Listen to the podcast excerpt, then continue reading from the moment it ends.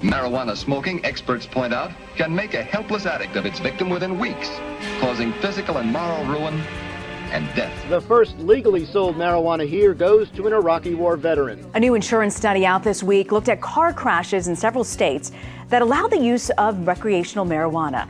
Barry Peterson. You're a doc. You've studied this. You've talked to the researchers. You're right. saying marijuana can kill cancer cells. Who taught you how to do this stuff? You, all right? I learned it by watching you. Marijuana is illegal under federal law. States have legalized recreational. No wonder you can't open your eyes. What do you expect doping yourself up with this round stuff? What do you know about pot?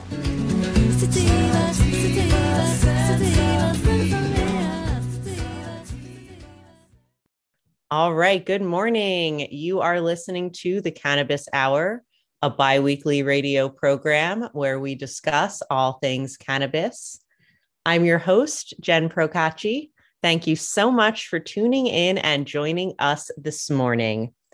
On today's episode of the Cannabis Hour, we have a very informative and one might say historical policy update for you. We have Michael Katz, the executive director of the Cannabis Alliance, joining us here this morning, as well as Genine Coleman from the Origins Council.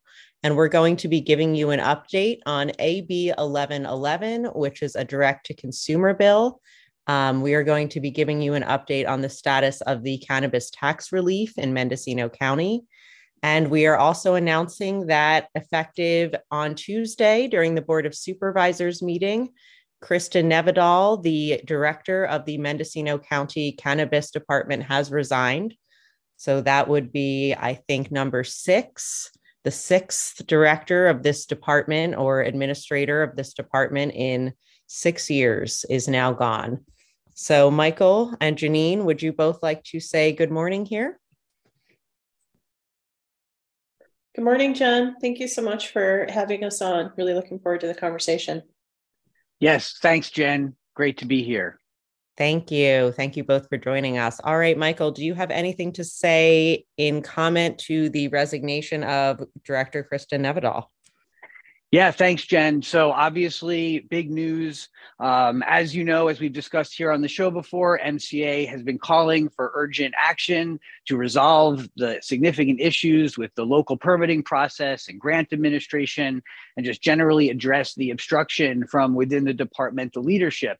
Uh, in the letter that we had shared with the governor and Director Elliott, that we discussed on the show you know when you laid out all of those different things it was we said in the letter it's hard to say that it didn't feel like there was something behind it. But the board of supervisors has made clear that their intention is to you know really continue working to keep as many people in the program as possible. And uh, that shift in tone has led to some really exciting, comprehensive changes uh, to the local tax program that we're going to be discussing, obviously, and clarification on the veg mod tree removal prohibitions that are going to free up the people, hopefully, that have been in that purgatory. So, you know, this is all part of what has feel, feels like an ongoing effort by the local government, uh, the board, to really get the program on track. And so, you know, globally, we're cautiously optimistic and encouraged by the significant effort and the resources that are going into addressing the challenges that we have identified.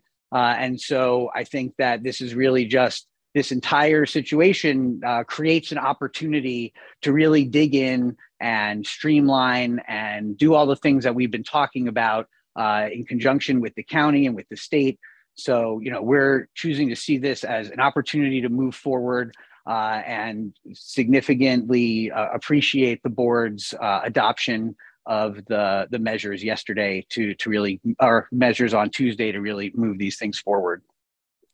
Thank you, Michael. That is an excellent summary of that situation. I'm wondering if there was any indication from the board who might step in to fill that role um, as the director of the cannabis department or what kind of timeline they might be looking at for finding someone to take over Sure. Well, right now, uh, to our understanding, uh, a gentleman by the name of John Burks, who has been the head of the code enforcement department, has been uh, working in the department, uh, kind of integrated there. And so, my understanding is that he is kind of uh, managing this transition. Uh, I've I only had limited experiences with him, but my experiences with him have been positive, and it's been communicated to me that he's generally known as a really good systems person and uh, compliance focused as opposed to punishment focused. And so, you know, we're certainly hopeful that his engagement and the engagement from the CEO's office uh, it really sounds like it's an all hands on deck kind of situation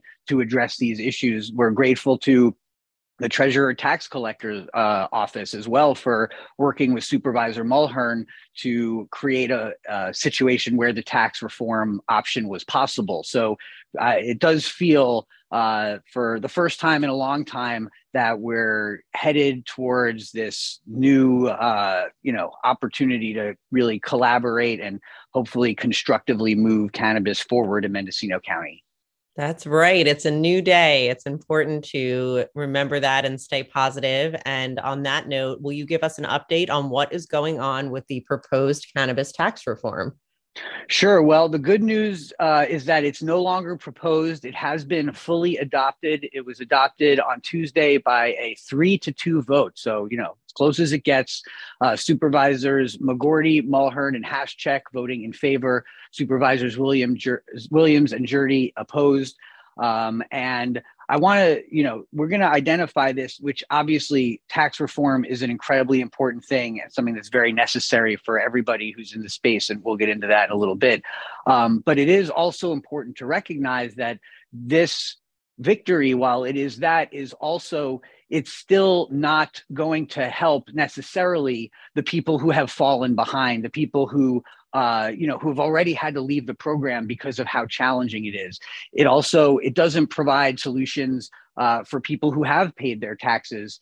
Uh, it is really a kind of crisis level program, part of it, and then part of it is uh, a program that really helps the entire regulated uh, community here move forward. So the the first component is a waiving of the penalties and interests on taxes uh, that have been back owed since 2018 through 2021.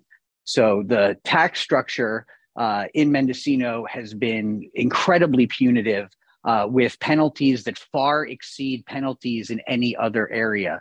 So often, uh, after just a little bit of time has elapsed, it's possible for uh, penalties on taxes to balloon up to 50% of the tax bill owed uh, in just a very short period of time.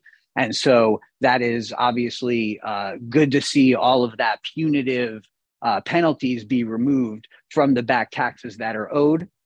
Um, then there is the opportunity for people who do have back taxes owed to enter into a payment plan where they can come in uh, prior to true up uh, or with the true up for 2022 and pay 25% of their back taxes that are owed.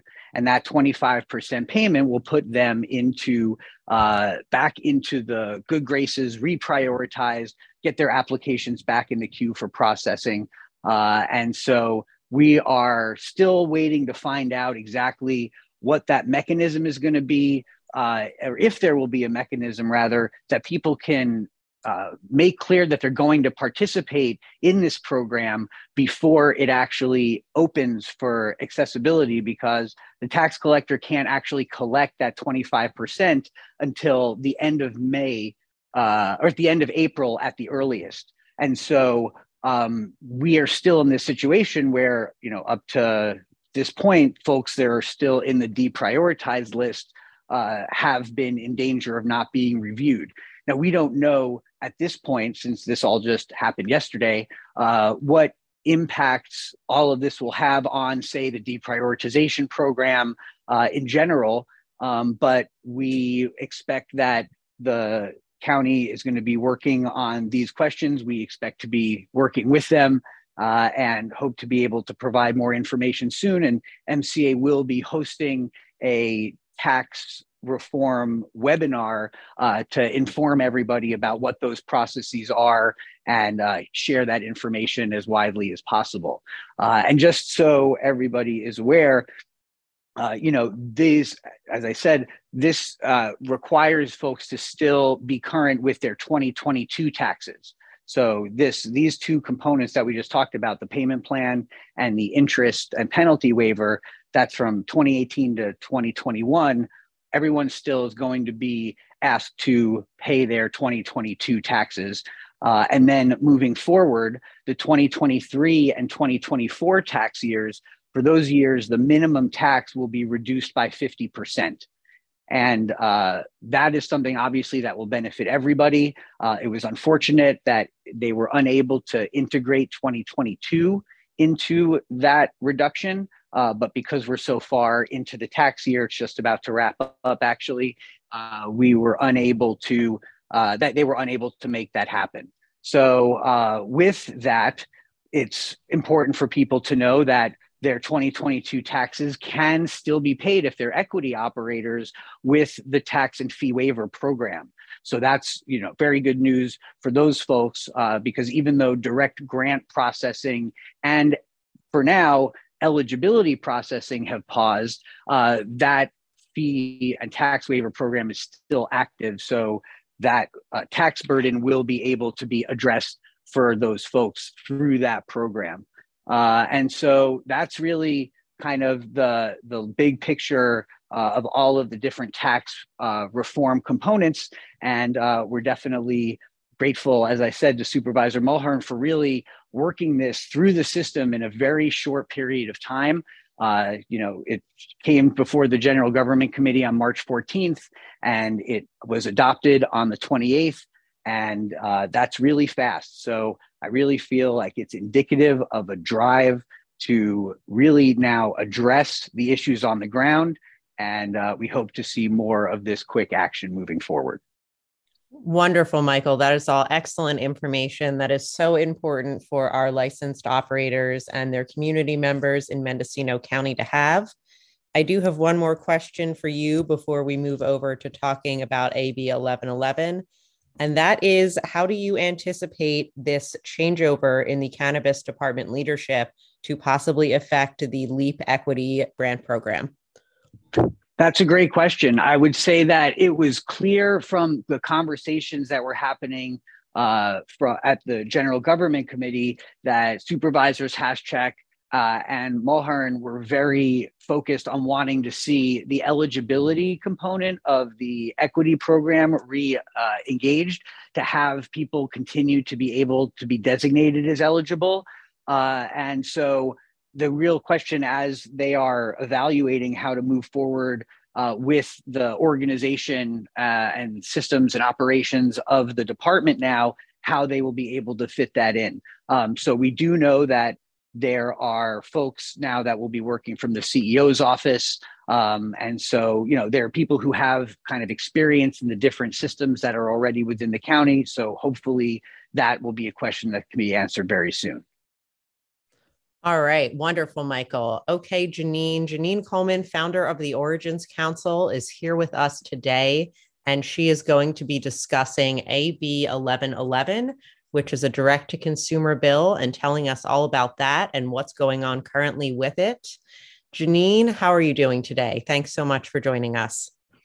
Thanks, Jenn. I'm doing well. Um, really appreciate you having us on the show. And um, I just wanted to offer um, some accolades before we start talking about state policy and really acknowledge the powerful work, um, Michael, that you've been doing in MCA. I think that the letter that was put forward and crafted to the state and and detailing the experiences we're having here on the ground um, and seeing subsequent motion and political will move forward um, and this collaborative energy um, with the county and the industry is really really encouraging. Um, seeing the state get involved in the conversation and really bridge the understanding that needs to be really robustly fleshed out about implementation at a jurisdictional level with respect to the overall state licensing and, and regulatory framework. Really critical work, um, I think, ahead of us, and really encouraged to see um, this this collaborative energy moving forward um, and seeing things really advanced. So I just really wanted to acknowledge that work um, and express my appreciation um, for everything that you're doing. Oh, thank you so much, Genine. The appreciation is certainly mutual, and you know, personally, but you have been such a mentor and supporter to me uh, as I've been in this role. So there's a lot of love on the radio right now, uh, and I sincerely appreciate it. And I I do want to address that in to let everybody know that as I said before, you know, while we have these victories, they're not. It's it. You know, there are still many people who've been left behind, and I want you all to know like that the reality is that all of this community is in our hearts and in our efforts with everything we do and while the political system is imperfect and often unfair, um, we are working together as a community to create the most positive change we can given the very complicated environments that we're in. And we will continue to do that. And nobody's uh, struggles are forgotten uh, as we move these things forward. It's just a question of what we can approach and when. And so we are, you know, we, we really send our love and respect uh, to the entire cannabis community, the folks who have struggled, the folks who've had to step out of the regulated market. What we're trying to do is create a better environment on the ground so that everyone who wants to can participate without these barriers uh, that have been in place. And so, you know, that's constantly in our minds. Uh, and so when we talk about these victories and we're celebrating these wins, you know, in the long scheme of things, they're, they're battles along the way. Um, but we have not forgotten uh, the folks that are not going to be supported by these victories. And we're going to still keep fighting for what they need as well. Right on. You are both wonderful people who have contributed so much to this community. And I extend my deepest gratitude and thanks to both of you. And thank you again so much for always making the time to come on the Cannabis Hour as well and keep the community updated with all of this incredibly invaluable information. All right, Genine, what is going on with AB 1111? Yeah, we're really excited to be sponsoring this measure. Um, we are working with Assemblymember Gail Pellerin, um, and Assemblymember Pellerin represents Assembly District 28, um, which includes the Santa Cruz community, um, which we're really excited to share with everyone that we're expanding our membership and we're including um, businesses from the legacy producing community um, and the rich heritage of Santa Cruz um, and all the way down to SLO. And so, with our expansion and representation and membership um, and culture, we have the opportunity to expand our political representation at the Capitol. And so we're really excited to work with Assemblymember Pellerin um, and the community of Santa Cruz to advance this measure. Um, AB 1111, I love the number. I, I thought that was a, a wonderful assignment. Was so happy to see that when we um, heard the news that that was the number for the bill. It's pretty cosmic. Um, it is an uh, 2023 iteration of the legislation that we worked on last year um, with Assemblymember Wood, AB 2691. And so it proposes direct to consumer marketing and sales opportunities for small producers at licensed cannabis events.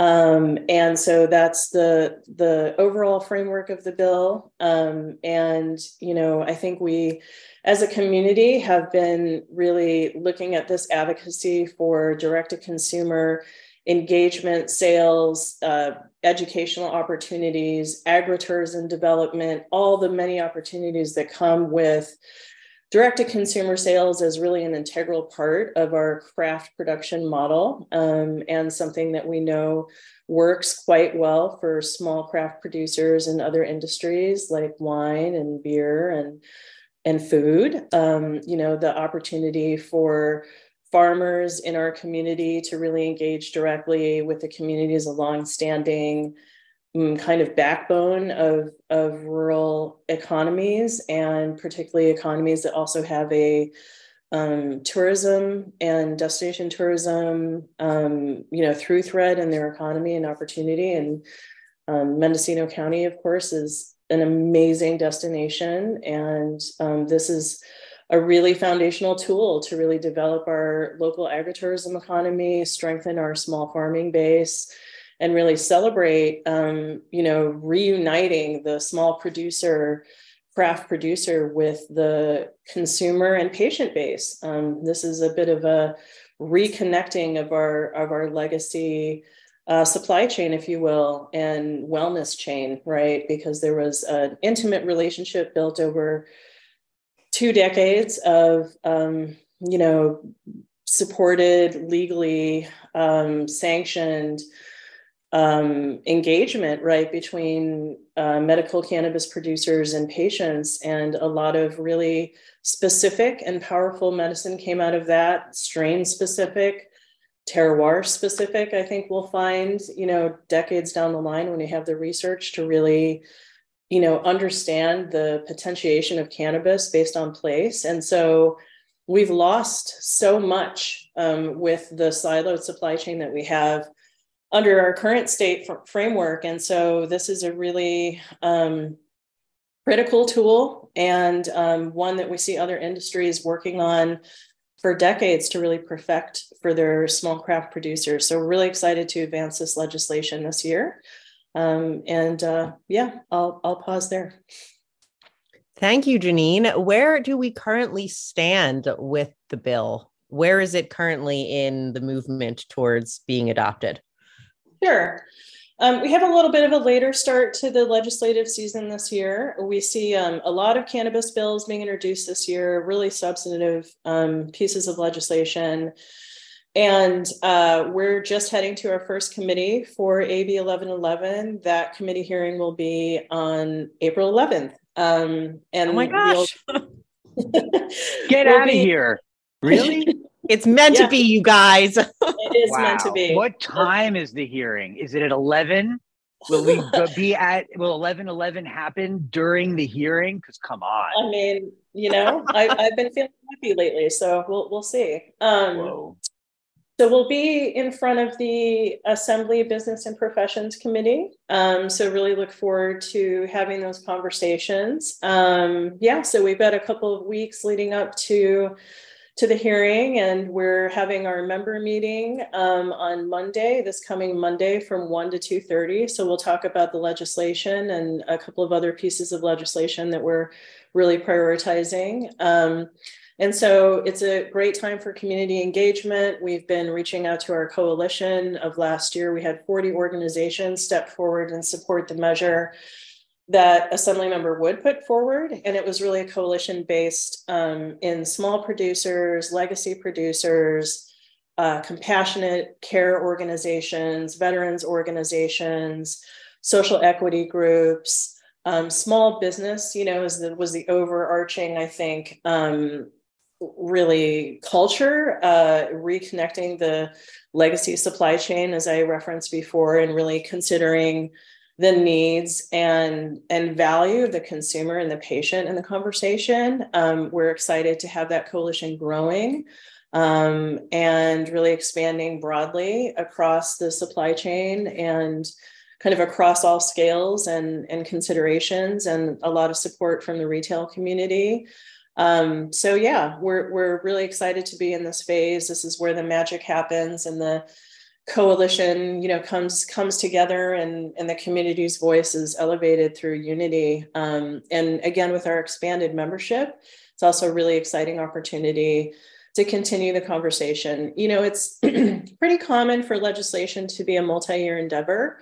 Um, particularly the, this type of legislation for direct to consumer sales. Um, you know the alcohol industry um, wine industry really led um, really initiated this movement, um, particularly the um, Napa Valley Vintners and the California Wine Institute really initiated their effort um, in 1997 with the Free the Grapes campaign, which is now an organization in its own right.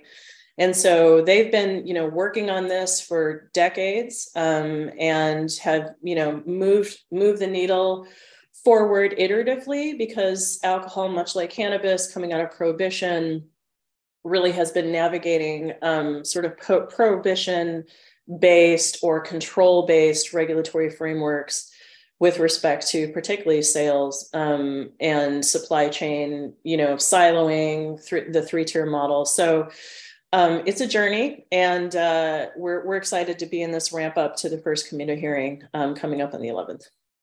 Wonderful, Genine. I'm wondering how many times per year would this give the opportunity to cultivators to sell directly to consumers? Sure. Um, so let me start by kind of framing it on how the bill was introduced last year with Assemblymember Wood. It proposed 12 events a year for small producers to participate in. Small producers last year were defined as one acre or less of production. Um, we heard the bill in the Assembly Business and Professions Committee and received some requests for amendments there to narrow from 12 events to eight, eight events. And so, what we did this year in conversations with the author's office and um, also assembly leadership to really understand and respect how to work with the work of last year, right, and carry the conversation forward based on the input that we received um, from the community and and from the legislature was to start from that eight day event framework and that amendment that we received in assembly business and professions and also try to uh, increase some flexibility within that both for an implementation ease and for the opportunity for example for our, our small farmers to take advantage of one day events right? So to consider the state licensing framework for licensed cannabis events. They can be one to four days, no more than four days. And so what we did is we converted eight events to uh, 32 days. So what the bill proposes at present is the opportunity for small producers, and we also changed and narrowed the um, scale with respect to who qualifies for this opportunity to retaining um, one acre of outdoor for outdoor producers to qualify, half an acre for mixed light uh, tier one to qualify, and then for mixed light tier two and indoor producers, 5,000 square feet. And so those will be the producers that qualify to take advantage of direct to consumer sales at licensed cannabis events for up to 32 days per year. So it it creates that flexibility. Um, there's not a large number of licensed cannabis events happening um, really since the opportunity was really available um, in, a, in a licensed framework um, in 2019. And so that flexibility is really important. And I think it helps our rural communities have more opportunity for small scale, you know, local farmer market type of events um, in county here. So we can, you know, really work with our hospitality sector um, and other aspects of the tourist uh, tourism industry here to really take advantage of these small local rural one day events. Wonderful, Genine. Thank you for expanding on that for us. It sounds like a fantastic opportunity for our small producers. Michael, do you have anything to add to what Genine has said about AB 1111? Yeah, thanks, Janet. Thank you so much, Genine, for your consistent efforts uh, bringing this to the table. Uh, you know, the, the, the, ability to have this being considered again, uh, just the the continuance of the conversation uh, and this this feeling like there's a lot of support for it is just you know a testament to Genine's continued efforts, uh, and we're super grateful. Um, but I wanted to address the actual uh, economic impact because uh, at the Board of Supervisors meeting yesterday, uh, Supervisor Williams was speaking about the uh, his interpretation of the condition of the cannabis market and how you know prices are bottoming out and there's no bottom and it's just going to keep going down and there's no opportunity for operators to pr- receive the you know money that they need for their products. And i think you know what genine is pointing out what this direct sales opportunity provides uh, that is is really important for supervisor williams and the entire community to realize is that when you have a farmer that's selling uh, a jar of product that's an eighth, you know, the equivalent of a bottle of wine to a consumer.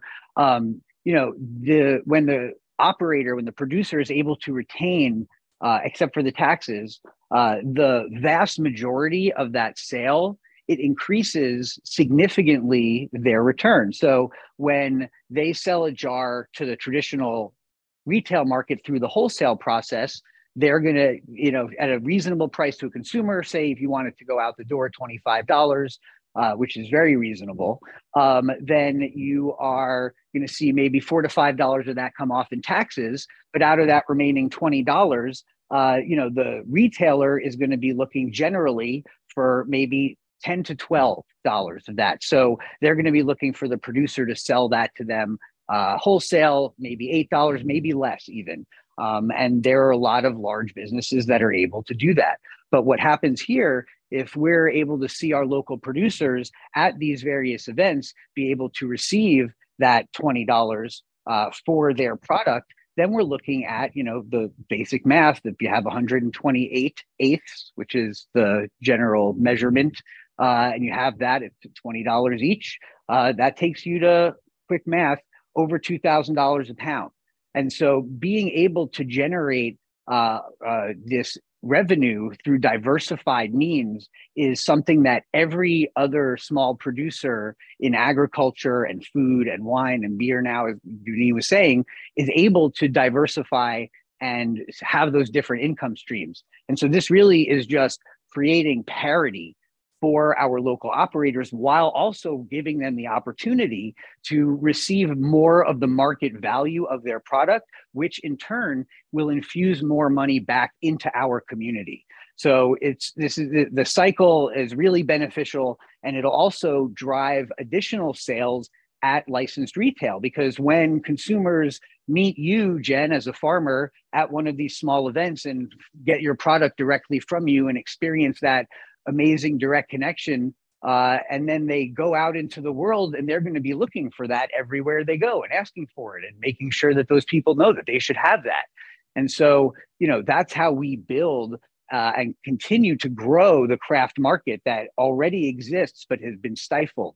So we really have uh, we're far ahead of the game in terms of awareness uh, and notoriety uh, in a good way of the quality of product that we bring to the market. And so this bill really gives the community an opportunity to, to you know, receive more back for the work that we're doing, and it will benefit everyone.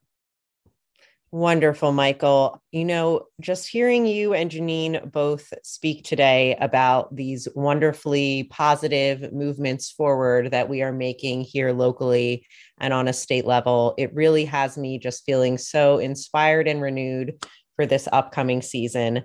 And Genine, I see you have something that you would like to add. Uh, please go ahead. Well, I'm I'm really grateful to be able to contribute to inspiring you as a farmer, Jenn, and um, really appreciate all the work that you do also with this show. It's so critical. Um, I wanted to really add to what Michael was saying, and for folks that might not be fully aware, you know, we have a tremendous challenge in the state because of what's termed local control for cannabis. and that is the opportunity for jurisdictions to ban licensed commercial cannabis activity and notably retail. So the Department of Cannabis Control has a handy dandy map up on their website with um, green zones and red zones, right? And where where is commercial cannabis activity banned? And for retail, it's you know more than half of the state. And so we have, you know, compounding issues with respect to market access, both for producers and most importantly for consumers and patients and we have a really robust um, illicit market and folks have access issues and they have decreased access right since legalization in many respects because of you know the outflow of, of this regulatory framework. We also struggle in some cases with um, existing licensees really wanting to take advantage of the challenges for competitive licensing to enter into their um, market base. And so there's a lot of challenges. And one of the things that I wanted to highlight in the bill also is that there's a provision for equity operators, equity cultivators to participate in this opportunity, irrespective of scale. And I think that's really important because we've been working in coalition, you know, with our equity partners in urban jurisdictions and really trying to support their ability to come into licensing and really create more licensed retail opportunities. Um, and so, uh, we're also supporting Senator Bradford's SB 51, which really seeks to address some of the issues on the licensing side to really support and incentivize more equity retailers to come forward into licensing. And so part of our coalition um, has really included uh, urban equity retailers that are really interested in building values based and culture based supply chain relationships um, with the legacy, rural legacy producing community. And so it is very much an opportunity, right, to educate um, the consumer and to do some market development research, right? So as, as small batch producers, it can be challenging for retailers to um, try new new product lines out that are you know small batch and consumers are not aware of it and so this piece around being able to have that face to face interaction and support the consumer in trying a new product, a specialty small batch product, really supports the retailers in being able to bring our products onto their shelves. And as Michael said, you know, when we have these events and you start to develop that consumer loyalty, right? um, you have the opportunity to point to your supply chain partners, to your retail partners, right, in their homes, in in urban areas, wherever our tourists our tourists are coming from, right, in other parts of California. Um, and so it really is an all ships rise um, model, and it very much is about normalizing the supply chain and diversifying it into what a mature uh, regulated supply chain will look like for California cannabis. Um, and so I just really wanted to put it in context in terms of, you know, the contribution of the bill and the intention of the policy um, to really benefit the entire supply chain, um, you know, of California and beyond. All right. Thank you, Genine, so much for that additional information there. That is a wonderful summary of what's going on with AB 1111. And yes, I agree absolutely that it is an opportunity for farmers and retail partners to support one another. And I love how you explained that to us. Is there anything else that's on the Origins Council's radar that you would like to bring to the attention of our listeners today?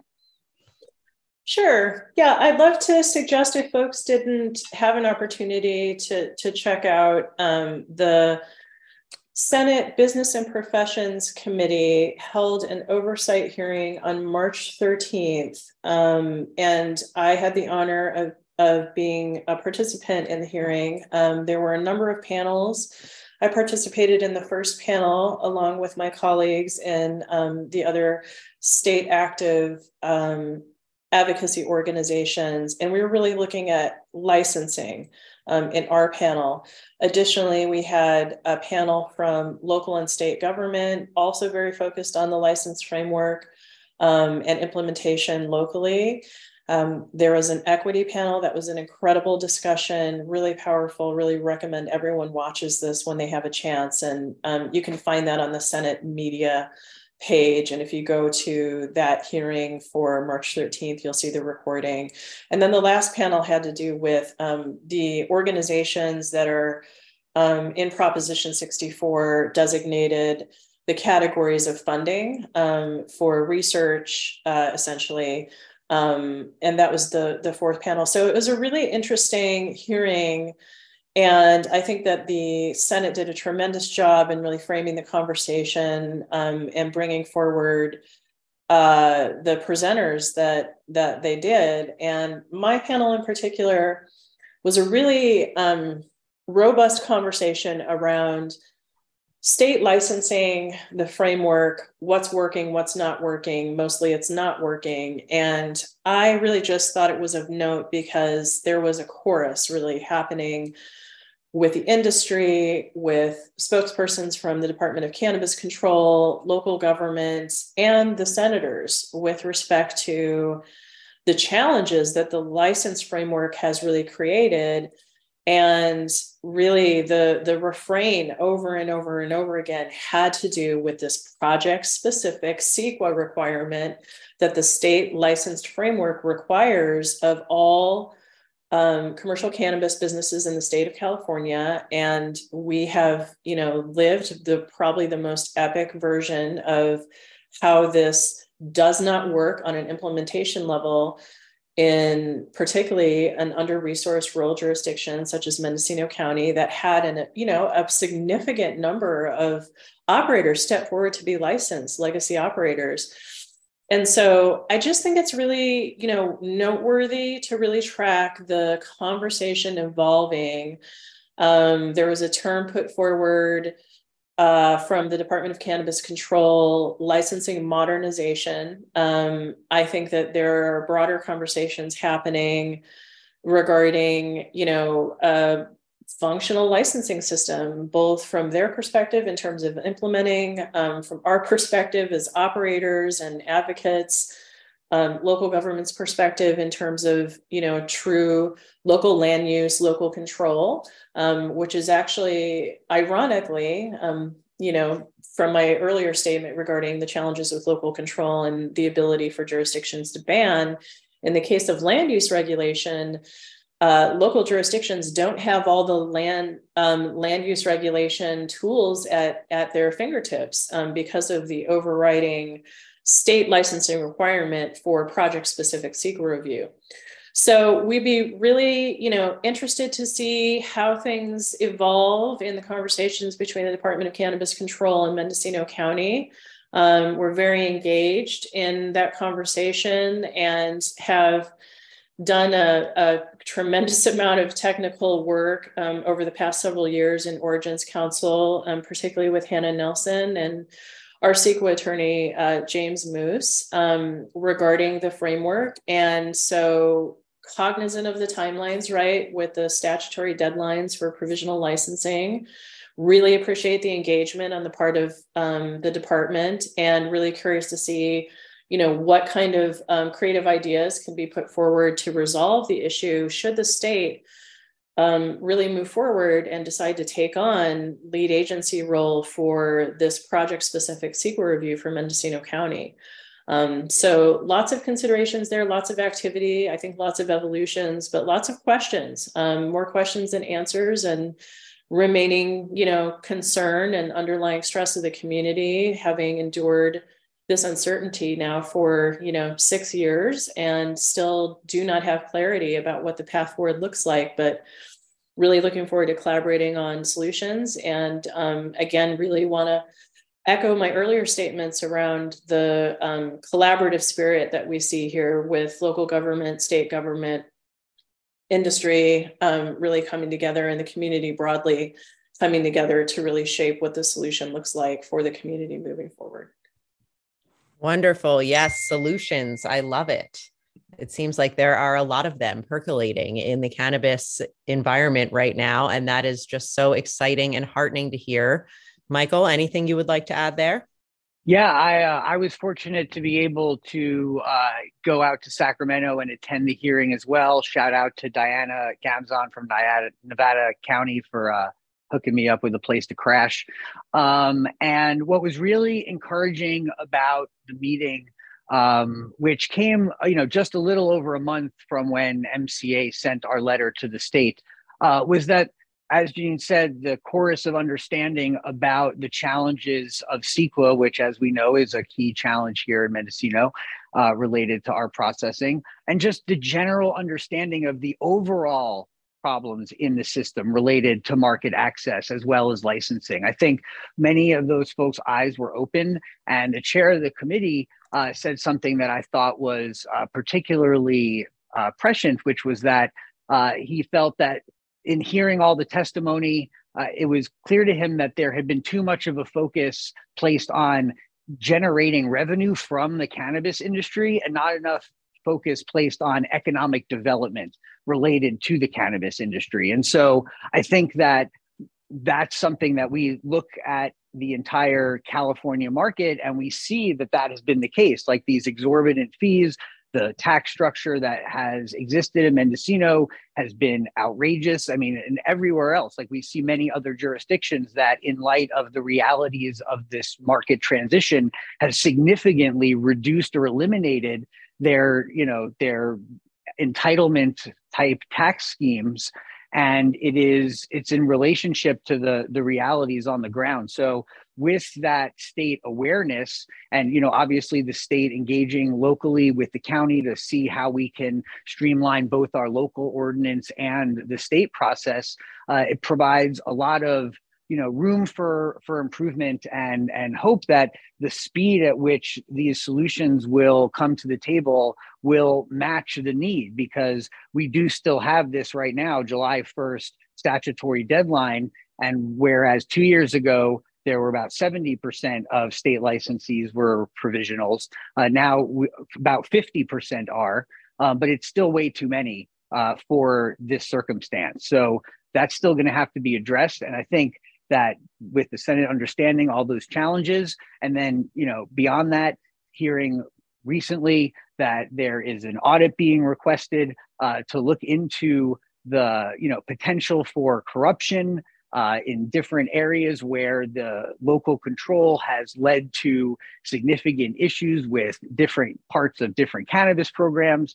And so the the state is really paying attention to the struggles on the ground and we're grateful for that and we definitely hope to see some significant progress continue here in mendocino county as a result of that Wonderful. You have both shared a wealth of information with us today, and I am so grateful for this. And I am sure that our listeners are too.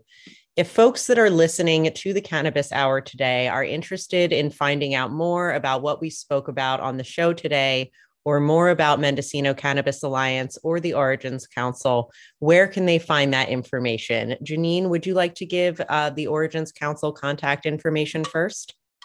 Sure. Folks can um, learn about our organization, our partnerships, um, the work that we do. We post all of our uh, comment letters and our analysis on our website.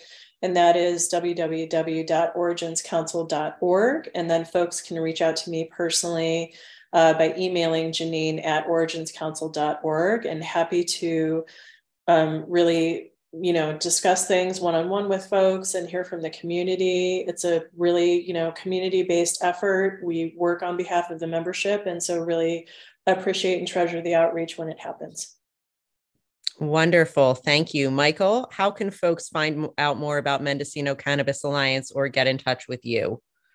Sure. Well, we are also on the web at mendocannabis.com. That's M E N D O cannabis.com. And on Instagram at mendo.cannabis. Uh, uh, my email is michael at mendocannabis.com. And so we certainly encourage people to reach out. You know, Origins Council, MCA, these are organizations that are funded by the community, and the level of effort and energy that goes into the advocacy that is actually making a difference is enormous. And I know that everyone is struggling. Uh, we really do know that. And the best pathway for us to improve conditions is for these organizations to be able to be strong and continue fighting and even increase the efforts because now that we see that we're able to you know really continue to improve conditions on the ground and create these new opportunities, we have to keep pushing. So we encourage folks to check us out, to join the organization. If you're interested in reaching our memberships, we have sponsorship options as well. Um, but this work is complicated, it's uh, time consuming, and it's very resource heavy. So please give what you can uh, because we're out here fighting for you. Thank you so much to both of you, Michael and Genine, for taking the time out of your incredibly busy schedules to join us today and to share so much valuable information with our listeners here on the Cannabis Hour. We are so grateful for everything you are doing for this community. I would go so far as to say we would not possibly still be here today if it was not for the two of you and all the other wonderful folks involved in Mendocino Cannabis Alliance and Origins Council who are working so hard to advance and sustain the regulated cannabis economy in Mendocino County. So, thank you both very, very much. And thank you to all of our listeners for tuning in and joining us today. This has been another episode of the Cannabis Hour. If you would like to reach me, you can always do so at KZYX Cannabis Hour at gmail.com. Otherwise, I will be back two weeks from today with another show for you all. So thank you again for tuning in. Stay tuned. Up next, we have Portraits in Jazz. Have a beautiful day. This has been a production of Mendocino County Public Broadcasting, KZYX Philo 90.7 FM, KZYZ Willits and Ukiah 91.5 FM, and Fort Bragg at 88.1 FM. You can find more content like this on our website at kzyx.org and consider donating by clicking the red donate button in the upper right corner. Thank you for listening.